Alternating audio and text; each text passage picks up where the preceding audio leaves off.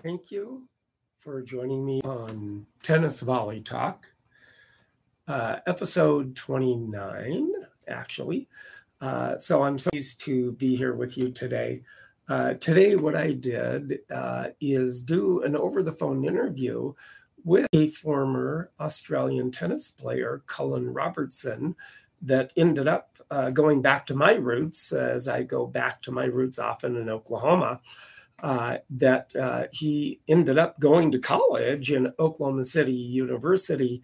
Uh, back, uh, he got there back in about 1968, uh, back when I was about 13, 14, when I was starting my tennis playing days. and he also wrote a book about being in Oklahoma for as long as he was. And this is actually the over the phone interview that I had with him, and I'll let you listen to it. I'll pause, kind of let you know where I was and what I was thinking of what he's saying. And uh, I uh, want to, I hope that you enjoy. And uh, I will pause and talk about where I was at. So here is the interview with Colin Robertson. Thank you for uh, joining me here back on Tennis Volley Talk. Um, today I am over on the phone with an interview with a uh, Australian tennis player from Australia, Colin Robertson, that uh, actually took a strange course of how when he was in college, he went all the way from Sydney, Australia, all the way to Oklahoma, Oklahoma City, actually. Uh, that must have been a pretty, pretty culture shock uh, for you back then in your, in your days of playing. Uh, was probably about 13, 14, about the time you were starting to play your college years. Yes, uh, I, I, I was really hooked on tennis in Australia and playing as much as I could, and I started college in Australia, started university, and I found that university was hard, and I devote a lot of time to it.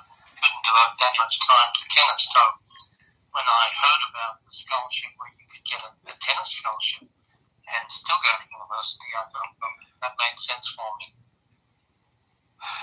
Oh yeah, for sure. And then uh, you know, and then then to actually have all the opportunities that you grew up with, as as far as as you know, being able to uh, play and being uh, because you kind of, like you said, and you mentioned in your book that you wrote, uh, being in Oklahoma as long as you were, that you, when you learned and you started playing tennis, that you kind of learned the basic good strokes, where a lot of people just go out there and hit and never learn anything, never learn the right strokes.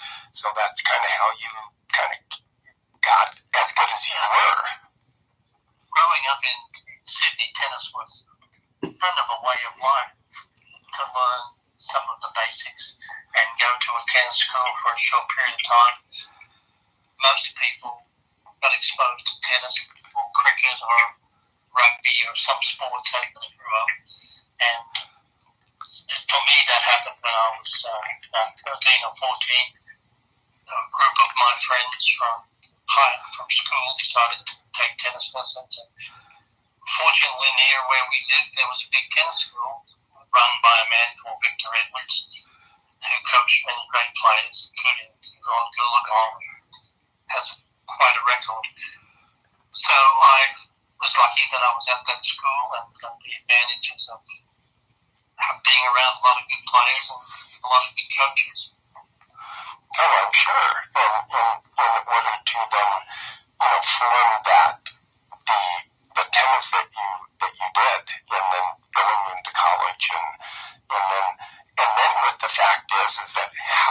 how all of a sudden then some obscure college in Oklahoma piques your interest with the coach that decides, hey, can you do you know of anybody that might want to come on a scholarship? And you're going, hmm, well, you know, I haven't been approached, but I think I'll try it. I had a part-time job with the, uh, I think he was the secretary or president of the South Wales Lawn Tennis Association. I had a part-time job with him. Yeah, I was only on a Fridays ago. He was contacted by the All Sports Chamber of Commerce in Oklahoma City because they wanted to start a tennis program at Oklahoma City University.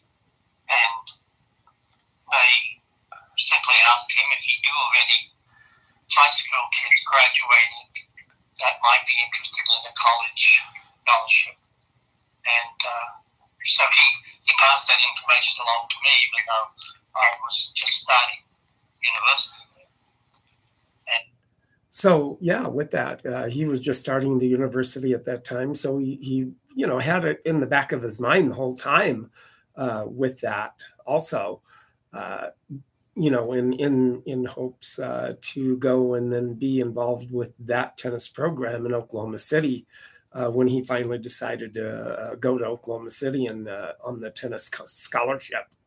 It turned out that two two players, myself and boy called Brian Wilkinson, decided to uh, follow up. And since Oklahoma City had written to us, we took a look at the schedule that they had, and I wrote letters then to several other schools on the schedule, and finished up getting eight offers for full scholarship out of the twelve I wrote.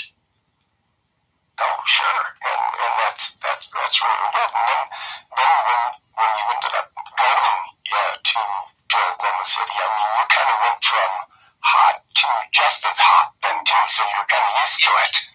it was the middle of summer when I got there. Uh, well, not quite the middle of like May.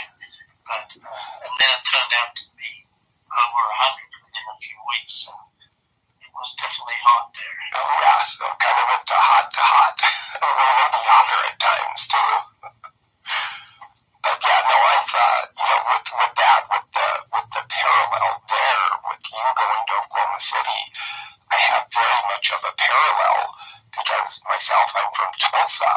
So my, myself, I grew up with a lot of the people that you were talking about, uh, you know, from uh, from Tulsa area. So I kind of have that parallel with that, uh, being from Tulsa, and you talking about your Oklahoma City roots, and then you know going going on and teaching at a club in Oklahoma City, and and and getting in being able to grow the club like you did and, and everything too. Uh, you know, myself, I was like when you uh, when you mentioned uh, the Shadow Mountain Racket Club. So yeah, it was a parallel. Uh, then he was talking about the Oklahoma City roots that he had, that he grew up with uh, teaching tennis in Oklahoma City, uh, running a club and tournaments there. But then, as I was reading in his book that he had wrote, written, um, I I was seeing a lot of the parallels in like Shadow Mountain Racket Club. I grew up there, uh, watching and going and visiting Shadow Mountain Racket Club, even playing there a few times too. So it was always a, a fun fun time uh, reading uh, about the Tulsa parts that I knew well uh, back in Tulsa. Or the Tulsa Tennis Club. Um, I've I've uh, very familiar with the, the Shadow Mountain for many years because ten years in a row I was uh, there at the BOK tennis tournament for ten years in a row, and I have a slew of pictures of all the pros I took pictures of back then. Oh, yeah. I wish I had known that before when I was writing my book because I would have been able to get some more information and photos from you probably. Oh yeah, I I absolutely, and I could probably scan a few photos too and get them over to you and send them to you too. Oh, well, I had I did get that one good poster with Jimmy Collins from uh, a fellow in Tulsa who still had the original programs. Oh wow! Oh, that is so. Interesting you brought up Shadow Mountain because a friend of mine was contacted to to, to build that club and he brought me in as a consultant on the project and I invested in it and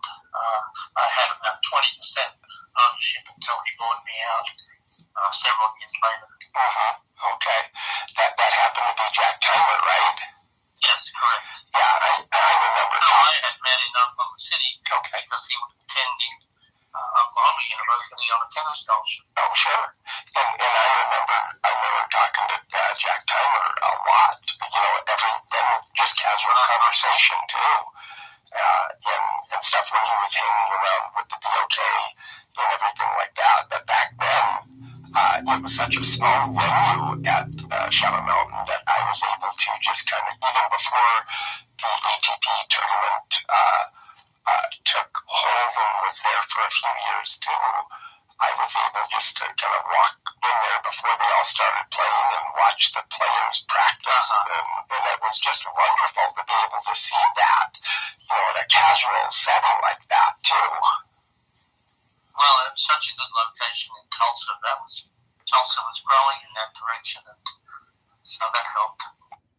Yeah, and Tulsa was growing with the tennis clubs at that time.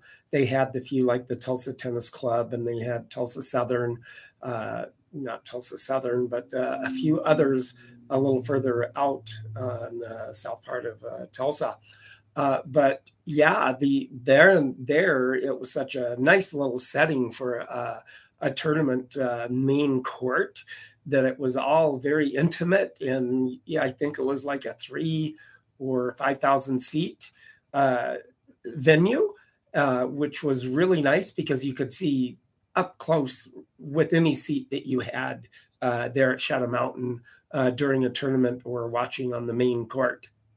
Absolutely. And then, and then, uh, you know, when you first mentioned uh, your your dear friend that you that you had a few over the years that you were recruited from Australia to come play with you there at Oklahoma City University, and your dear friend Lindsay Straney, which I had the opportunity to to actually talk to a few a little bit and see his see you know what he I saw him hit a little bit, but I just you know it was kind of but I just you know had had the opportunity to see him work in the crowd with the BOK and everything like that, and uh, it, it was just a wonder wonderful just being able to talk to him on occasion too.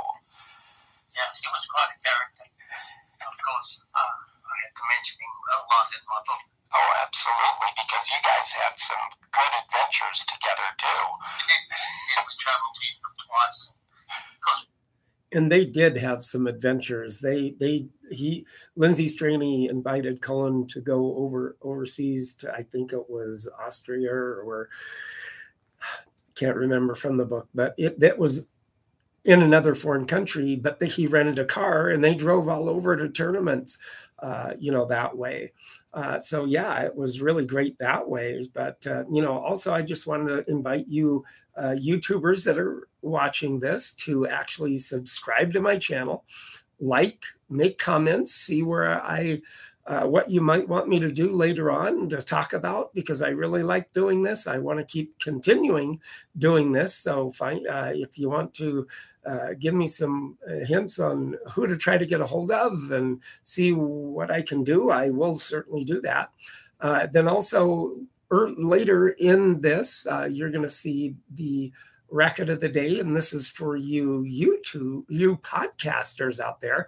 So if you do want to see what i'm talking about with the record of the day then you can certainly tune in uh, to that uh, and uh, like subscribe to my channel and uh, and then uh, you know uh, do it that way and you'll get to see the racket of the day if if you want to go ahead and go to my youtube channel tennis volley talk and see what i'm talking about grew up played in Australia and traveled together. He was my roommate in college, so Oh, sure. quite happy to be and, and then and, and with that too, uh, you know, some of the stories in in uh, with with your stories in your book there, some of the little tidbits about you know that yeah, the one gal that came in was you were wanted to be taught lessons and you, you, you kind of were going, well, yeah, you got good strokes, but yeah, you may want to lose a little bit too.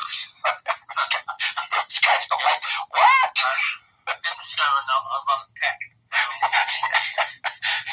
and then that, that was just so hu- so humorous in, in that respect too. And then uh, about uh, you know uh, uh, then then you know with that uh, then uh, also what I really enjoyed too is your mention of which I've actually had on one of my uh, one of my uh, podcasts. Uh, over the phone interview with Cliff Price himself. myself. I've known him for 30 plus years. Right, right. And when I, I, went, I did a phone interview with him, and he talked all about how he got started with it and got started with the tennis shop and everything like that. And that was such such a thing. But I didn't really actually, you know, know that Nathan grew up with him going where he did, uh, you know, with that too. And that was an amazing story in itself to learn all about Nathan. Right. Well, that's one of the reasons I did the book to make sure a lot of people were would remember the, the players from the past and, and the players from today. So I and so with that too with the with the mention of cliff price and him starting totally tennis and how he got uh, involved when i read about his son nathan and what he did started out with uh, prince uh, rackets and then he went then over to wilson.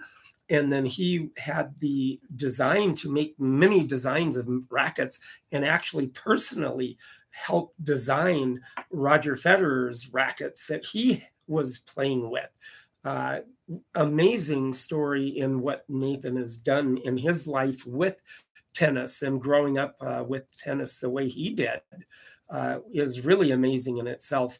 Uh, to actually learn all of that from uh, Colin's book of moving from Sydney to Oklahoma. Tried to cover about 50 years of tennis in the state. And of course, that's a reflection of national growth know, went kind of a backyard sport and not very big to private clubs and indoor tennis and growth of the USTA. It was quite a good story, I thought. Oh, absolutely. And then, and then also with your your little uh, the Bobby Riggs story about you trying to hustle you. and that was really good too because I had the opportunity to see World Team Tennis back in the day when it came and that was actually just right after uh, Bobby, about probably a couple, three months after Bobby had played Billie Jean King. And uh, uh, then he was there, happened to be there at Tulsa uh, Convention Center, and, and, and I was watching the World Team Tennis, and I happened to sneak right down on court and was walking around, and there he was, kind of standing there in his sugar daddy coat, and I took a picture of him, and I still have that to this day. Oh, that's great. You know, and, and to be able to, to have that picture too. And then I actually have, uh, you know, from the seats where I was at, where Chris Evert's being interviewed, and the lights are on her, the guy's, uh, and then her face is kind of talking to the guy, but you can tell it's Chris Evert, and I have a picture of that too a couple of autographs, Tom Gorman, and uh, one of the autographs that probably not very many people have is Frank Hammond, one of the great referees of tennis in, in the day. And I have I have a, his autograph, and then I think I have uh, uh, let's see, Tom Gorman, and then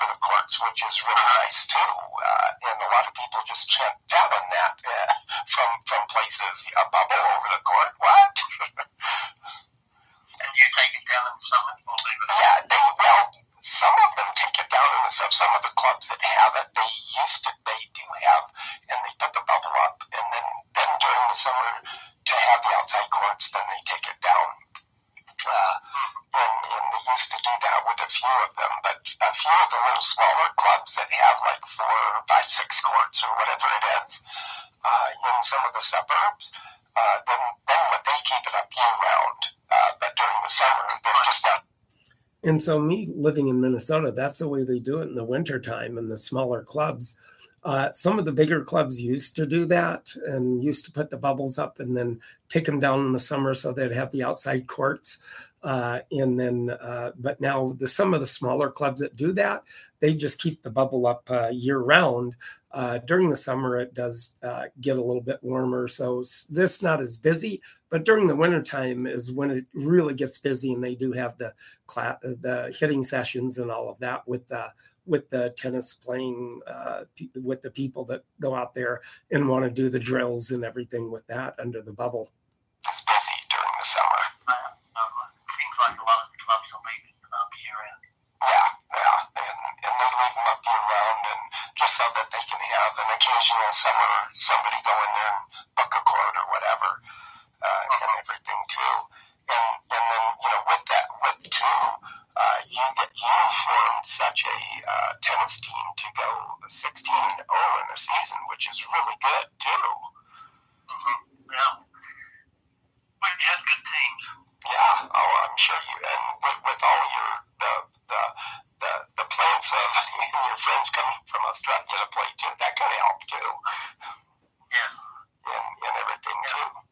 And, and then with the courts, and I'm sure that you probably grew up on and, and myself because uh, you know I have my stories with the old guys at the tennis court uh, that that I grew up with. You know that that you know uh, Williams and he was a talker from Alabama and you know Haywood Kelly and and all those guys uh, that I grew up with that that I and I grew up on the old good good old cement tennis court with the yellow lines and chain link fence for a net. So I had to learn how to play on fast surface. yes, yes, yes. You know, and, and everything too. But but you know, with that, it, it just is amazing the the correlation of of of you being in Oklahoma City and then also me being in Tulsa. That growing up in my roots of of growing up in the t- tournaments too at Tracy Park and at LaFortune and, and at uh, you know some of the other clubs around, which was really an experience with me to to be able to do that through the years also. Yeah, yeah, that was uh, that were different times then. Well, yeah, it was very different times uh, back then too. Uh, with that, and you know, with with with you know that too, I've you know just have really always, and I've always kept it up. I've been playing, you know, like I've been playing myself for 50 plus years. So, you know, I may not have the, uh, as the final def, defined strokes is, is a lot of people, but I still hold my own on occasion. I still play singles too.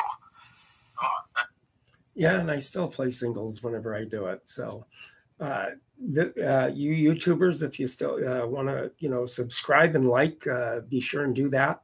Leave a comment of what you might want me to talk about. Would be more than happy to try to do that for you, with you.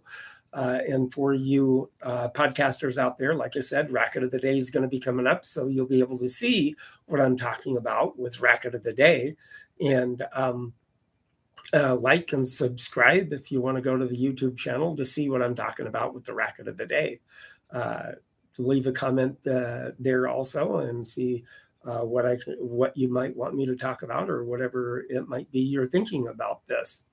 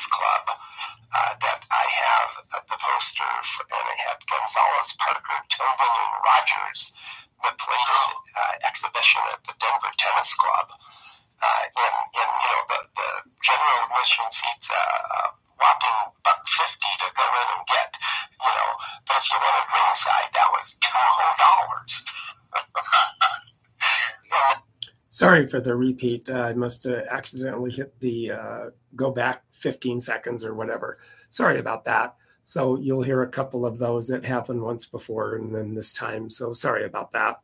But uh, I'll keep going and let you listen. the kids were 50 cents to get in, so, you know, really expensive back then. But, but those, those names right there, uh, to be able to go see those guys, that would have been a heck of a, heck of a, a match to, or exhibition to see between those guys. You know, Gon- Gonzalez and then, you know, Tilden and how they hit, and Gonzalez, I hear, hit, hit the ball hard too. Yeah, well, he was a great volleyer. Yeah, yeah. Volley. Oh, sure, sure. And then, uh, you know, with that, it's it's just uh, so wonderful to be able to to have all those experiences uh, and get something like that. Because if you didn't, or if, if I didn't get anything like that, who knows where that would have ended up? It would have ended up in the trash someplace. You know, like like you with your poster and stuff. You know, you you relish to have those kind of things too. Yeah, I really searched around trying to find photos. Virginia Slims tournaments, and there were very few of them. But Mhm. the Virginia Slims events in Oklahoma City, Oh, sure. uh, a bunch available. Oh, sure, absolutely. And then, uh, you know, with with the fact that uh, uh, of, of playing in the tournaments and, and having the overflow, know, like you were saying, that whenever you ran that one tournament that had like 700 entrants in it, that was really that was great. And then all of then when you say, "Hey, Frank," when you talk to Frank Wood, then he goes, "Oh yeah, we, we got a thousand or more in ours." it's like, what the what? How in the heck did you do that? But he was he was a heck of a, a tennis organizer himself. Yeah, Uh, one of the very best ever. you know, and, and everything, and, and, and to be able to to actually have an interview with him too, which I did, which was a, which was a fun fun interview to do too, uh, and everything. But uh, you know, and, and then uh, plus you know, and then uh, myself with the courts that I grew up on were at Nathan Hale High School in Tulsa too, and. Uh, and, and with that, you know, like I said, the courts they the way they were, but uh, it, it was so it, it, it was such a correlation to be able to read when where I grew up with your stories that you had of Tulsa also.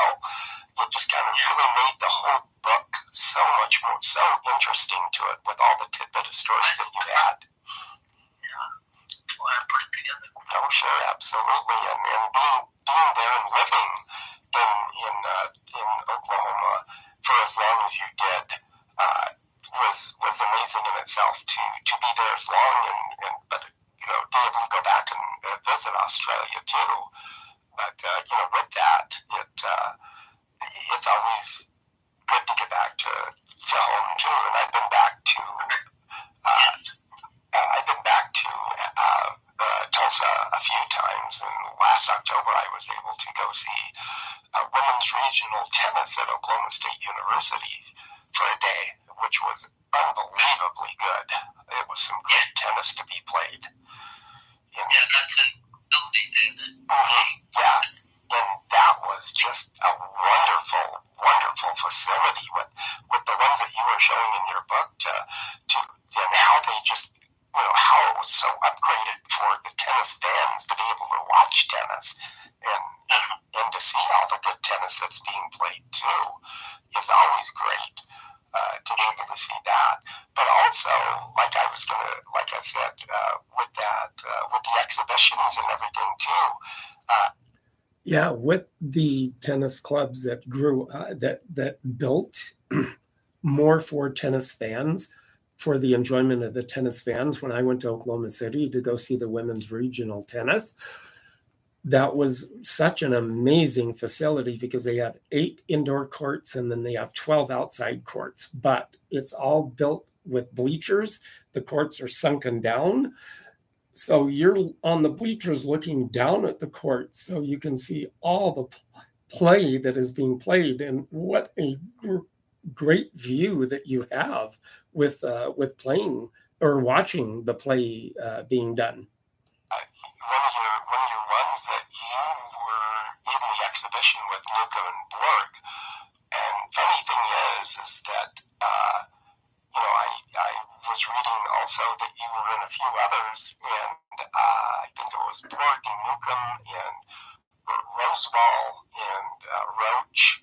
Uh, and then there was a, uh, let's see, Nastase and Gerulaitis. And I watched all three of those. The only other one was Tanner and Rosewall I didn't get to watch, but I watched all three, three of those exhibitions that you were in and playing the exhibition doubles. I watched live all three of those. Wow. Yeah, myself. So that kind of gives you an idea where I was, you know, back in the early '70s. But I was watching, and, and that was that was just a phenomenal thing to be able to see. And I got a few pictures of the Nastase, uh, Nastase Gerulaitis uh, uh, match too. And the two other ex- uh, exhibition guys that were there were like uh, like Dean Paul Martin and uh, Vince Van Patten too, that were very good tennis players in their own right. Uh, so, you know, over the years, I have pictures of WCT and I have a picture of Gerulaitis with him holding the trophy and his dad standing next to him, too. So, kind of some good pictures that I've taken over the years that way. But, uh, you know, with that, it just is amazing to be able to have, uh, you know, that opportunity to, in like, and it has been an amazing opportunity for me to be able to be able to get those pictures uh, like I did over the years. But back then, it was a lot more relaxed than what it is now with all the credentials that you have to have and prove that you're a media person and a and a photographer and all of that. But still, I was able to to to be able to do that. Uh, so you YouTubers, if you do like that and any of the stories like that, uh, just uh, watch. Uh, be sure and subscribe and like my channel, and be um, also uh, make a comment and see you know what what you might want me to do. And for like I said, you podcasters, that racket of the day will be coming up real soon. And so if you want to take a look at the racket uh, that I'm talking about, then be sure and go to my YouTube channel, Tennis Volley Talk uh, and subscribe and like and comment. You said uh, grow up in that era of tennis, that tennis was such a boom that you you learned and you played once. And I feel that back then, uh, people that got into tennis back then, uh, actually, I feel that they just kind of got that bug and have always held on to that and have always played tennis since then. And a lot of kids, a lot of people nowadays, they got into it in the late 80s, into the 90s, they got it. Oh, it's fun. You know, go out and play it, and it's great. But I just don't have, I just, you know, I'll go out and play, but they don't, just don't want to go out and play all the time like we did. Yeah, he's done a good job of bringing a lot of players back into the sport.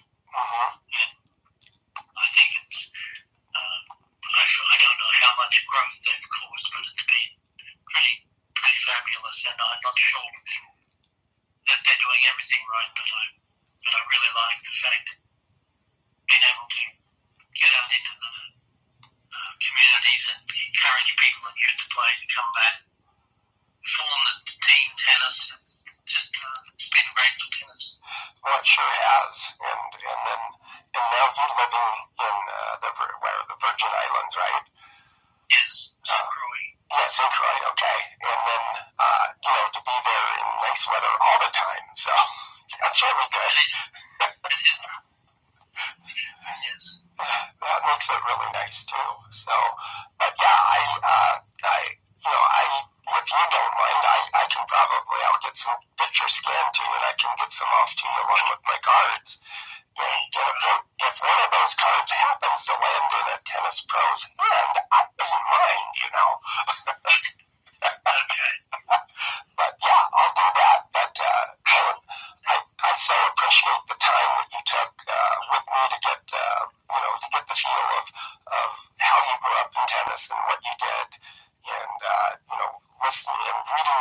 was a joy and had some great stories in it. And uh, I, I do thank you so much uh, for joining me on Tennis Volley Talk. And, uh,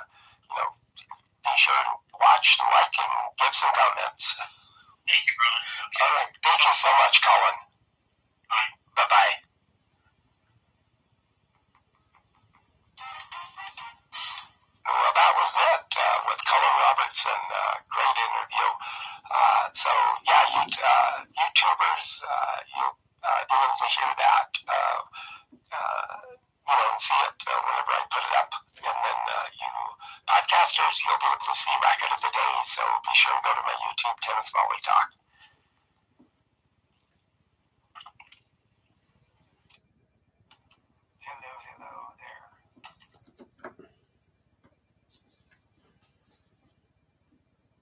Sorry about that. Just was experimenting with some things. Uh, couldn't get the interview up right away. So then I finally found it and I had to check and make sure I had it. So, anyway, with that, uh, t- today, now, right now, uh, uh, you YouTubers going to be able to see the racket of the day. And then uh, you podcasters, if you want to take a look at what I'm talking about with the racket of the day, then certainly go to my YouTube channel, Tennis Volley Talk, and then uh, you know take a look at what I'm talking about. So uh, subscribe and like and uh, take it from there. But now uh, for the racket of the day. Now this is actually a Bancroft racket of Monte Carlo, the Bjorn Borg uh, look uh, here uh, with the uh, racket by Bancroft. Now, the thing, you know, this racket here probably like in in the mid 50s, 60s, in that era of, of rackets as they go. Uh, uh, Borg uh, used this racket. But anyway, the the Bancroft was actually founded in 1882 and uh, the, by an American Frederick uh, J. Bancroft and uh, called and the brand was actually called after his surname Bancroft. Uh, he started uh, making wood rackets uh, back in 1882 on, in his home uh, using white ash that he got from Vermont because not only was it uh, was it perfect perfect because it was lightweight but also very strong for ash too back in the day. And then uh, early 90s uh, business was booming and he had over 200 employees in his uh, in his uh, uh, manufacturing company making tennis rackets wood tennis rackets all through that time in the early 1900s uh, and then uh, a lot of pro players used uh, bancroft or uh, uh, like uh, bill tilden won Wimbledon with Bancroft. Billy Billie Jean King uh, used uh, Bancroft. Uh, also, Martina Nav- Navratilova used the Bancroft brand uh, of uh, that. But the most famous tennis player that uh, played, of course, is Bjorn Borg. He actually had the Bancroft there. Bjorn from Sweden, of course, like Federer.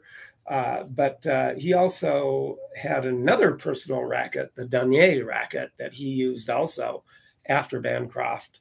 Uh, but uh, this uh, very nice racket here, uh, there. But you know, with that, Bancroft then they were started to be on the decline in the late 1900s uh, and uh, because of the interest of the wood rackets uh, weren't was not there anymore uh, with that, and um, they didn't have the technologies as other uh, companies did, uh, such as uh, uh, the shape of the head that was going to be bigger and that kind of improved. Uh, that was improved the performance, uh, or uh, changing frame wood to graphite. Uh, they did not have the tools and uh, uh, to make the change to uh, you know, do anything more better with any rackets too. And then going, uh, the companies uh, newer, the newer companies were born and um, started to get more popular and push Bancroft out of the market with making more composite in fiberglass rackets and all of that. So this is a very good racket here. Uh, and I hope you enjoy it. But you YouTubers, you see it. Uh, you podcasters, if you want to take a look at it, go to my YouTube channel and uh, like and subscribe for both of you. And um, uh, leave a comment and let me know what you think of uh, what you want me to do or whatever. But I do thank you very much for listening again today. Uh, and uh, all this uh, got still got uh, places that are going to have the remaining bit of the summer circuit going on. And uh, get out there and play if it's a nice day uh, through the week this week. And thank you very much and have a great week playing. Thank you